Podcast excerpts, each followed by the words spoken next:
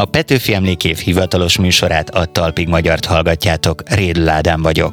Ahogy a reformkor nyomot hagy, ez a podcastünk alcíme, és ennek megfelelően a mostani adásban is azon lesz a hangsúly, hogyan s miként hat a jelenünkre a 200 éve született Petőfi Sándor költészete. Kiderítjük, vajon szentségtörésnek számít-e tovább írni a költő sorait. Vagyok olyan közel a társszerzőmhöz, lelkileg, hogy nem. Ő mindennek örülne szerintem, és mindent vagánynak tart. Kiderül az is, miben hasonlított Petőfi Sándor és Cseh Tamás. Én úgy tudom elképzelni Petőfit a nemzeti dalcaval, hogy előtte biztosan izgult, azért a Tamásra is jellemző volt az izgulás, és aztán utána viszont az, hogy hírnökként előadta, és közvetítette azt, amit ő fontosnak tartott a közönség felé. És annak is utána járunk, hogyan lehet kreatívan újraírni a János Vitézt. Kukorica Jancsi elcsábítja az iluskát, és szétszad a nyáj. Hogyha innen nézzük, akkor tökéletesen igaza van legalábbis a színes fölbukkanó gazdának, illetve mostohának. Ez a Talpig Magyar Podcast. Irány a reformkor. Bámulatos volt Sándorkával egy szövegtérben lenni. Vaja Szálinger Balázs, József Attila díjas költő, aki tovább szőtte, befejezte Petőfi Sándor Karaffa című drámatöredékét a Veszprémi Pannon Várszínház meghívásos drámapályázatán. A zsűri által az egyik legjobbnak ítélt alkotást színpadra is állítják, a darab ősbemutatója február 18-án lesz Veszprémben. Balázs, sok szeretettel köszöntelek! Amikor először találkoztál ezzel a kihívással, magától megindult a kezed, vagy sokáig ültél a papír felett? A döntés az, az nagyon gyors volt, mert hogy nagyon izgató, eleve a Petőfi, Petőfi nekem eleve, de eleve nagyon izgató. És hát ez, hogy a mű nem a dráma, amibe ő belekezdett, és hát ismerjük a történet végét, az ő történetének a végét, azaz nem ismerjük a történet végét, hiszen ő két-három héttel a halál előtt kezdte el ezt a drámát, és, és elképesztő, hogy miről szól a figyelembe véve a következményeket, vagy a későbbieket. Ugye a, erről a Karafa, Antonio Karafa nevű vérbíróról, aki ott az eperjesi evangélikus értelmiséget, városi értelmiséget lényegében lefejeztette és kibeleztette, és ezt elkezdi Petőfi, jut vele egy három-négy jelenetig, amiből szerintem semmi nem derül ki, talán az se, hogy ő ezt komolyan gondolta, vagy csak kipróbál szereplőket, és egy műhely munkát látunk, és két hónap múlva mindenki a korkarafájáról, hajnaúról beszél. Tehát ez a dolog, ez, ez bámulatosan vonzott, és hogy a döntés hamar megvolt, és aztán utána, hát volt egy jó fél évem én erre, hogy talán egy év volt a kiírástól a pályázat beadásáig, amikor elkezdtem utána, az már nagyon hamar ment. Egy játék volt lényegében. Értem én, hogy nem fejezte be, de emiatt, mert jövőbe látott, elég különleges darabról van szó. Miért lehet mégis az, hogy az irodalmárok, illetve a Petőfi kutatók nem igen foglalkoztak ezzel, illetve így a jóslás tehetségét sem emelték ki Petőfinek, hanem mostanáig kellett várnunk, hogy ebből legyen valami? Hát ez legyen az irodalomtörténészeknek a dolga. Szerintem azért nincs semmi, amivel ne foglalkoztak volna a Petőfi kapcsán. Az tény, hogy ő mindig új és új dolgokkal tud meglepni, miközben az életmű már nem épül jó pár éve de hogy folyamatosan új és új arcot lehet benne megtalálni.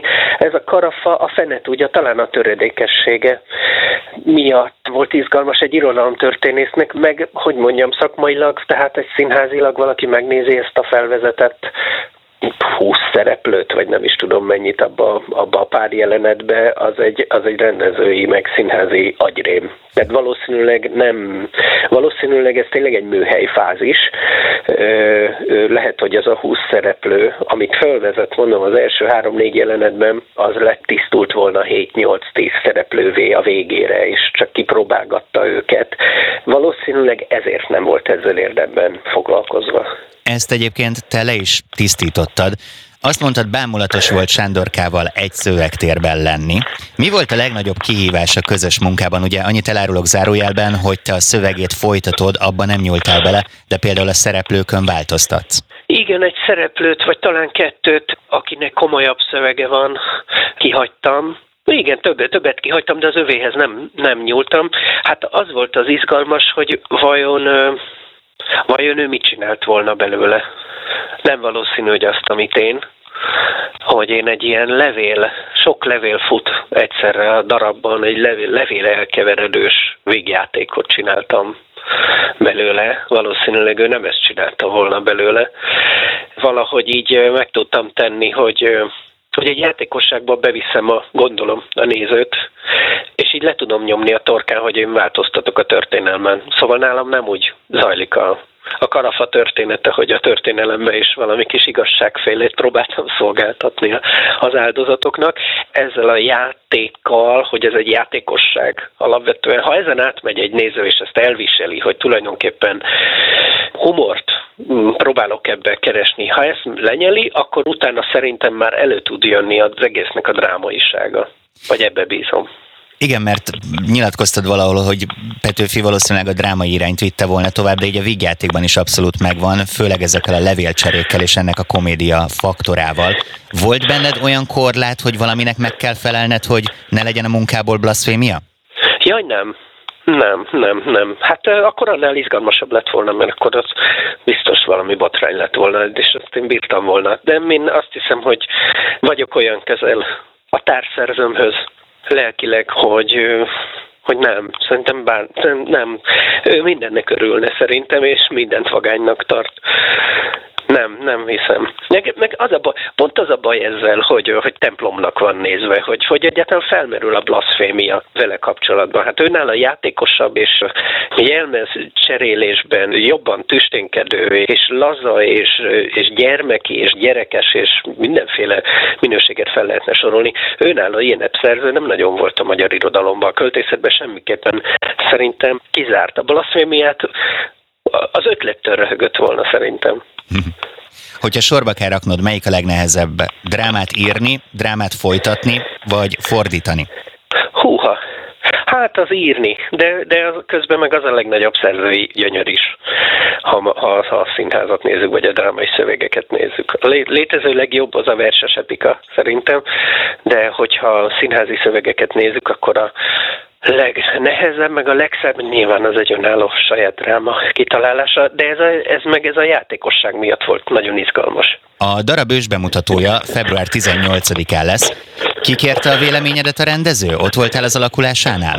Próbára elmentem, meg, meg kaptam egy érdekes jelzést, hogy elkeveredtek a levelek. Valami olyan, ö, olyan bonyodalom történt, ami, aminek én is áldozatául estem, és történt benne egy, tehát ugyanaz a levél két különböző szereplőnek a zsebéből kerül elő, és ezt valahogy rendezni kellett. Ez ugye, ez nem derül ki az én monitoromon, én, én a szőnyegen megpróbáltam a gyereknek a Lego figuráival lejátszani, hogy melyik levél éppen hol tart, melyik jelenetben, de hát ez a színpadon a próbák alatt kiderült, hogy szegények ott álltak, hogy várjál, hogy van nálad az a levél, hát ez nálam is itt van, és akkor szóltak, akkor én megnéztem, és igazuk lett, úgyhogy kellett, kellett bele egy kis egy kis ügyességet belevinni, tehát a szöveg módosult.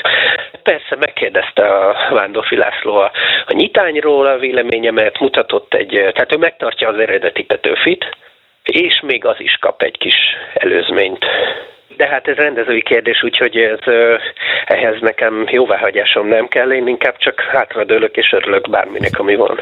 Ezt a kettőséget meg akartam kérdezni, mert ugye az eredeti szöveg arhaikusnak mondható, de ez biztos, hogy eléggé bonyolult, és aztán a tied inkább modernebb lett, egy morbid vigyátékot csináltál belőle tulajdonképpen, a te szavaidat idézem. Hogy fog ez kinézni színházban? Lesz egy éles váltás? Remélem.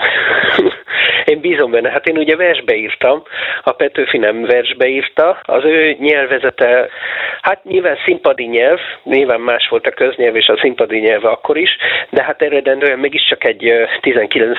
19. század közepi nyelv. A mondatai, a tehát nagyon hosszú párbeszédblokkok vannak. Úgy értem, hogy túl sok mondatot mond valaki egy párbeszéden belül, úgyhogy közben a másik ember nem is tudom, mit csinál. Tehát mondom, hogy lehet, hogy ez egy műhely szakasz volt. Bízom benne, hogy az éles váltás nyilvánvaló lesz, hogy, hogy meddig a Petőfi és honnan vagyok én. Ez az írásképbe, tehát a kötetbe, ugye, mert ennek van egy, ez megjelentek ezek a művek egy vastag kötetbe, ott világos lesz, hiszen prózában van a Petőfi, és ahogy folytatódik az enyém, az már versben. Mire vagy a legkíváncsibb a színházi bemutatóval kapcsolatban? Kapcsolatban, illetve a megvalósítással kapcsolatban? Hát pont erre a váltásra. Mert hogy az övében mondjuk az, hogy kedély van, valami megbúvó kedély ebben, amit ő ír. Az enyémben meg burleszk, és hogy ez mennyire, mennyire fér meg a színpadon, mennyire fér meg a nézők fejében, illetve a burleszk mennyire jön ki az enyémből. Én a, leg, én a legvásáribb verziónak örülnék, nem láttam még, mondom, csak egy próbán voltam az egyik első próbán. Hát én pont azt, én pont azt bírnám, hogyha a legalja mulattatás, ilyen vásári, nem is tudom, szeszélyes évszakok, vagy ilyesmi volna. Szerintem a Petőfihez és a témához is pont az lenne a méltó, pont az éles ellenpontozás miatt, de mondom, hogy ez nem az én dolgom. Az újszerű Petőfi Sándor kép egyébként sem áll tőled távol, a portréját szeretnéd megrajzolni diákok segítségével a műpában. Az Ismeretlen Petőfi 2 című előadáson történik majd ez, és a nagy klasszikus versek vizsgálata mellett az Ismeretlen Petőfire helyezitek a hangsúlyt. Ezzel a projekttel hol tartotok most? Hát jó pár éve járok gimnáziumokban, meg könyvtárakban, művelődési házakban Petőfiről beszélni. Ez úgy alakult, hogy engem hívtak, és magamról kellett beszélni, aztán valahogy szoba került a Petőfi, akkor kijött belőlem a rajongó, ráadásul félművelt rajongó, tehát mondtam butaságokat is az elején, hogy nem úgy voltak. Aztán észrevettem, hogy ebből szinte egy elő, egész előadást lehet tartani. Itt vannak visszatérő elemek, nem, tehát ez nem egy rögzített, betanult előadás, és akkor ennek a Erről hallott Keresztúri Tibor, aki a műpában irodalmi vezető, és akkor megkérdezte, hogy volna kedvem nagyobb közönség előtt is. Az első, mert már átestem, májusig lesz még négy kör. Ha Petőfi bármelyik versét magadénak tudhatnád, melyiket választanád?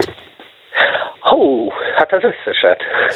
De hát nem akarom, de nem, nem, nem tudom magaménak tudhatni se. Na, de mondjuk vannak kedvenceim, amik, amikről senki nem tud, és elvarázsol. Mondjuk a Koldus sírja azt pontolja, hogy nem létezik szöveggyűjtemény, amiben benne van. Szerintem a magyar költészet legszebb négy sora ebbe van, és az egyik legszebb magyar vers. Több közös pontot is megosztottál már Petőfivel kapcsolatban, de mit tanított neked a költő?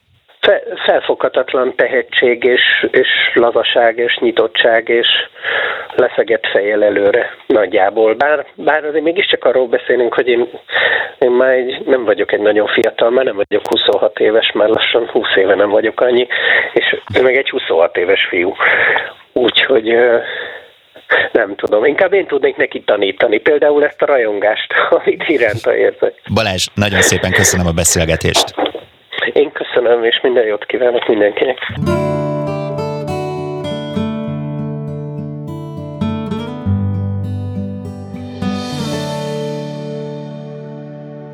Három kerek évfordulót is ünnepeltünk januárban. Petőfi Sándor 200 éve született, Cseh Tamás 80, Csengei Dénes pedig 70 éves lenne idén. A Cseh Tamás archívumban kutatva több kapcsolódási pontot is találtunk, ezekről beszélgetünk Csengei Balázsjal, az archívum kutatójával, Csengei Dénes fiával. Köszöntelek a stúdióban.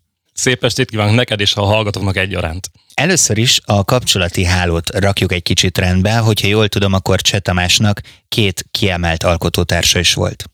Igen, hát Tamás már a 60-as években elkezdett dalokat írni, de eleinte ezt saját maga által írt angol, illetve francia halandzsa szövegekkel helyezte össze, majd 1970-ben találkozott Bereményi Gézával, innentől kezdve Bereményi Géza volt az alkotótárs, együtt születtek a dalok, együtt születtek a műsorok, majd a 80-as években bekövetkezett kettejük kapcsolatában egy rövidebb szünet, és ebben az időszakban három-négy éven keresztül Csengei Dénes volt az, aki dalszövegeket írt Cseh Tamás dallamaira. Ő ugye az apukád, igen. Az Sokat édesapám. anekdotázott? Van valami történet, ami most így beugrik? Az a helyzet, hogy én őt meglehetősen korán elvesztettem, tehát még nem voltam hat éves sem. Igazából inkább fényképeket tudok felidézni a családi albumból, amikor Tamás ott van nálunk ezt helyen, vagy akár adott esetben mi vagyunk ott kővágősen a Tamáséknál kis gyerekként az ő fiával játszva.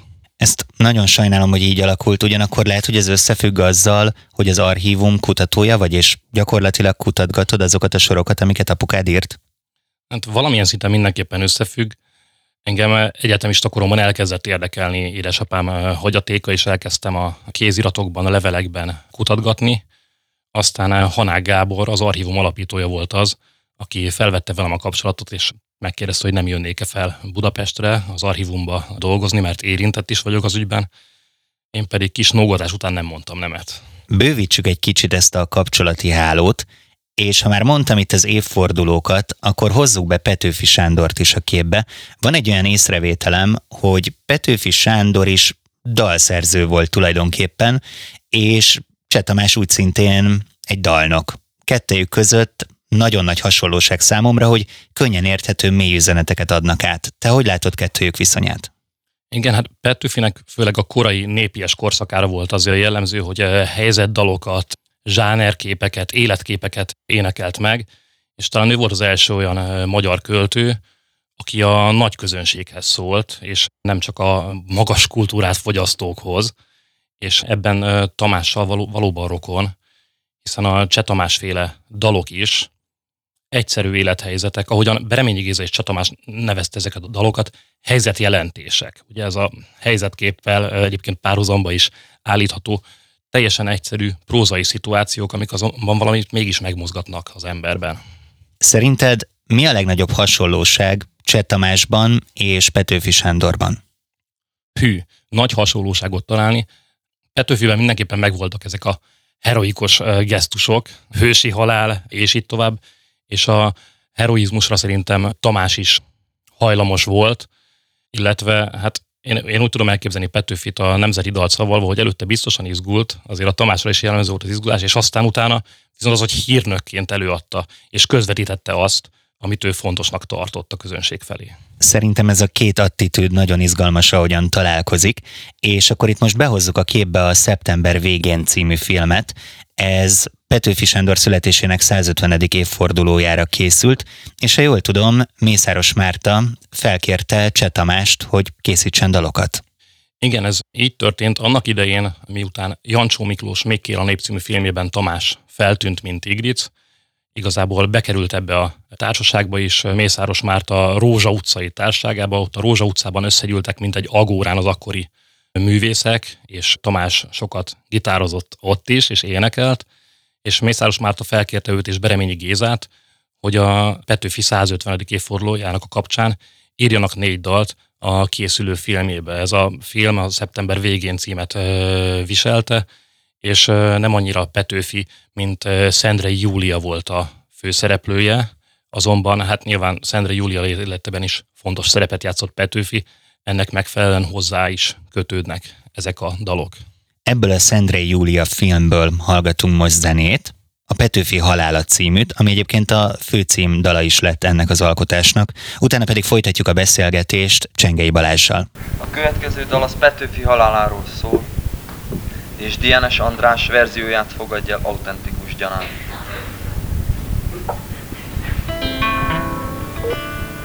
Ez szerint Petőfit a csidások septében leszúrták, kifosztották és ott hagyták.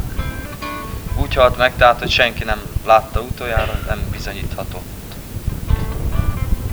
Ugyancsak DNS szerint a csata után egy osztrák ellenőrző tiszt lovagolt át a harctéren, és egy anyatfekvő holttestet látott. Körülötte szétszórt érdemjelnek sokságával. Ezeket valószínűleg bematta oda Petőfinek, hogy a csata után majd tüntessék ki a vitéző harcolók.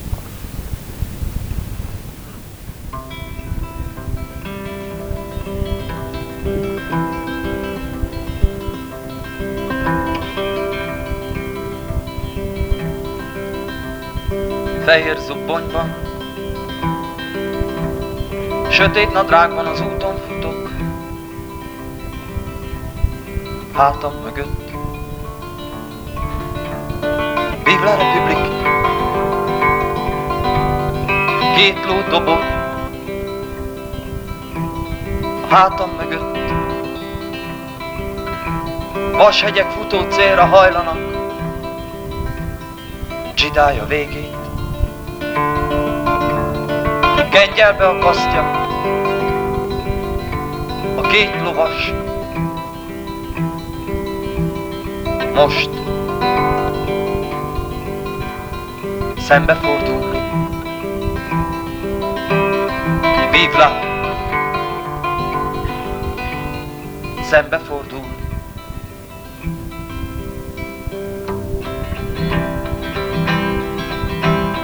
Fehér zubbonyban utolsó tovább. lengyelbe akasztott Csidá előtt Republik Szembe vele Míg lovat dobognak. És senki sem.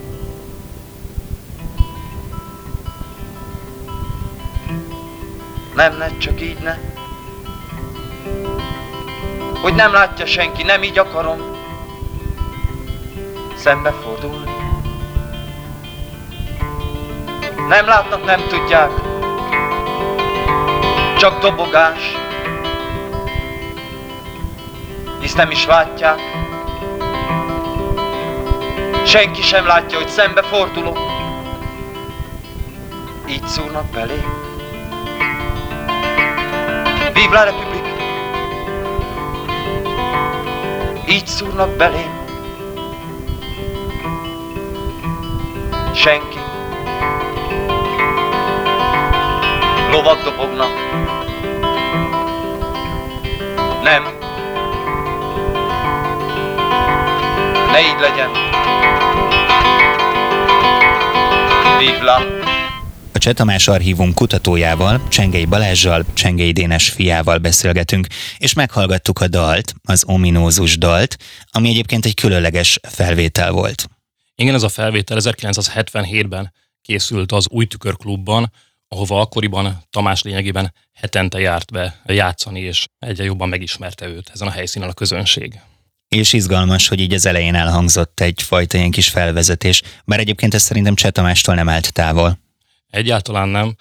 Ez pedig fontos is ebben az esetben, hiszen már akkoriban is keringtek mendemondák Petőfi életéről, Petőfi haláláról, hogy ő, ő valóban elesette Fehér Egyháza mellett, Dienes András féle verziót fogadjuk el, akkor is már felröppentek ezek a barguzini hírek és az orosz hadifogságot éltető elméletek, ezekkel már akkor is találkozhattunk.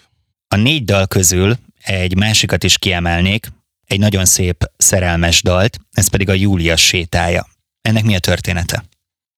Lényegében ebben a filmben Szendre Júlia a főszereplő, azaz Júlia, aki ebben az esetben sétál. Vencel Vera egyébként kiválóan alakítja a filmben, és egyébként Mészáros Mártának erre a filmére, meg erre az időszakára is jellemző, hogy a női szemszöget igyekezett előtérbe helyezni, a női főszereplőket, női történeteket.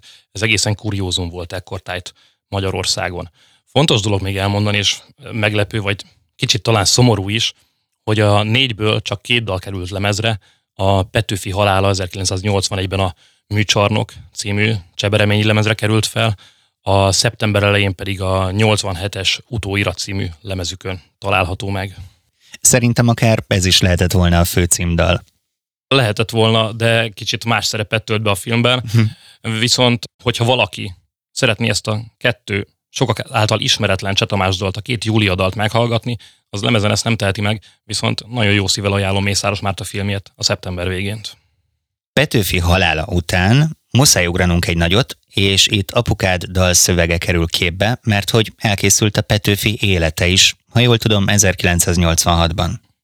Igen, 1986-ban a Csengei Dénes dolgozott együtt Cseh Tamással, és ekkor készítették a Mérepülés című műsort, és a Petőfi élete című dal, az nem azért született, mert édesapám ne értett volna egyet mondjuk a DNS András féle verzióval, és úgy gondolta volna, hogy Petőfi Sándor bizony orosz hadifogságba került, és ott élt, és alapított családot, sokkal inkább az akkori itthoni állapotokra vezethető vissza. Ugye 1986-30 évvel vagyunk az 56-os forradalom után, ekkor leírni olyan gondolatokat, hogy véres boka, szűk torok, orosz feleség, két orosz gyerek, ez egészen más hangzása volt ezeknek a kifejezéseknek. Itt nem a szoborrombolás volt a dalírásnak a célja, hanem 30 évvel a levert forradalom utáni magyar életképnek a megalkotása. És ennek a dalnak még egy különlegessége, hogy ugyanarra a dallamra íródott, mint a Petőfi halála. Igen, hát ez nem titkoltan a Petőfi halálának egyfajta parafrázisa, Csetamásnak ugyanarra a dallamára íródott ez a két szöveg, és tényleg annyi a különbség, hogy még az egyikben a heroikus gesztus, a halál és a halál magánya az, ami kiemelkedik, ebben pedig a jelenkori életkép az, amivel találkozhatunk. Ebbe most egy kicsit belehallgatunk. Szűzanya úrnőm, ide nézz és lásd, a tavon csak a szél fut, a reménység elmerül, Vive la Republik, nincsen nekem, Vive, csapatom többé, szavam sincs, csak sípoló lélegzetem. Egy másik észrevételem, hogy nagyon sok Petőfi vers megzenésítéssel találkozunk, és itt is vannak parafrázisok, de gyakorlatilag Petőfiről készült dalokról beszélhetünk, ami szerintem kuriózum. Nyilván az érték megőrzés és továbbvitel szempontjából ez nagyon fontos. Petőfi miért volt akkoriban ennyire jelentős, és hogy látod ma a jelentőségét? Ebben az időszakban a 60-as, 70-es, 80-as években nem csak költőként volt fontos Petőfi, hanem egy olyan magatartás mintát mutatott az értelmiségnek és egyáltalán mindenkinek, ami követendő példának tűnt. Illetve azt is fontos elmondani, hogy 70-es, 80-as években egy darab forradalom volt, amiről lehetett beszélni, és az a 48-as volt, ugye 56-ról ekkor még senki nem beszélt, a 68-as csehszlovákiai bevonulásról senki nem beszélt, 48 volt az egyetlen olyan pont, amiről lehetett diskurzust folytatni. És mi a helyzet a mával? Hogyan hagy nyomot ma a reformkor? Hát Cseh Tomás jellegű előadóval speciál ma kevésbé találkozhatunk, de azért látok törekvéseket arra ma is, hogy Petőfi és a reformkor szellemiségét visszahozzák. Balázs, nagyon szépen köszönöm a beszélgetést. Köszönöm szépen.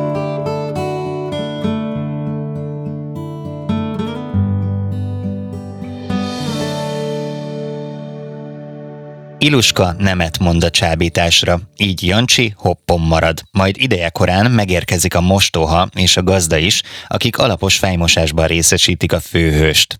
Keresztesi József, János Vitéz átirata remekül rávilágít, hogy a kanonikus szövegeket a hagyománytisztelet mellett humorral és iróniával érdemes kezelni. Petőfi Sándor János Vitéze 1883 óta, tehát 140 éve kötelező olvasmány a magyar közoktatásban. Vajon a szöveg formája és képvilága mennyire képes megszólítani az alfa generációt? Milyen erkölcsi és etikai nehézségeket rejt magában a mű? A vonalban Keresztesi József író. Üdvözöllek! Szia! Üdvözlöm a hallgatókat! Szia! Ilyesmi, mint a János Vitéz, a legnagyobbaknak is csak egyszer sikerül, írja Szerbantal Petőfi emblematikus művéről. Úgyhogy fel kell tennem a kérdést, miért fontos, miért érdemes mégis ehhez hozzányúlni? Hát hozzányúlni természetesen nem kell. Ugye ez a, ez a szöveg, amiről most beszélünk, egy, egy ilyen gyors alkalmi ötletnek a, az eredménye volt. Tehát nem egy, nem egy régóta tervezett projektnek a megvalósítása, hanem egy alkalmi um, szatíra vagy paródia, talán szatíra inkább. Remekül rávilágítasz, hogy a tantervi előírások alapján tanítandó kanonikus szövegeket rugalmasan, kreatívan és hagyományszemlélettel érdemes kezelni, de leginkább humorral és iróniával, mert igazából Petőfi életművétől sem idegenek ezek a dolgok. Ez az ötlet honnan jött? Hát ez az ötlet azokból a, a közéleti vitákból jött, amelyek annak idején, ugye ez egy 2011-es, 11 végi szöveg, és az új, új napnak a, nap körül folyó vitákkal volt tele a, a sajtó annak idején, úgyhogy tulajdonképpen ezek hozták felszíre azt, hogy ezt ezzel a szöveggel álljak elő, viszont nem akartam teljesen aktualitásokhoz kötni, tehát olyat szerettem volna létrehozni, ami, ami annál azért időbálóbb, mint egy, mint egy publicisztika, vagy egy, vagy egy verses újságcikk. Engem nagyon szórakoztatott az írásod, már itt a bevezetőben meséltem egy kicsit a csavarokról, de kérlek, te is mondd el, hogy ezek az ötletek honnan erednek, ugye Iluska nemet mond a csábításra, Jancsi hoppon maradt, tehát teljesen felfordul a sztori.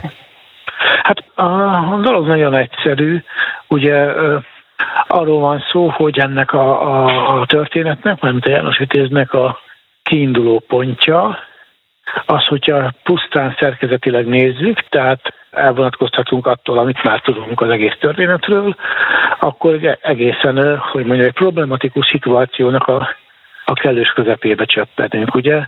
Kukorica Jancsi elcsábítja az iluskát, és szétszad a nyáj. Hogyha innen nézzük, akkor tökéletesen igaza van legalábbis a, a színen fölbukkanó gazdának, illetve mostohának.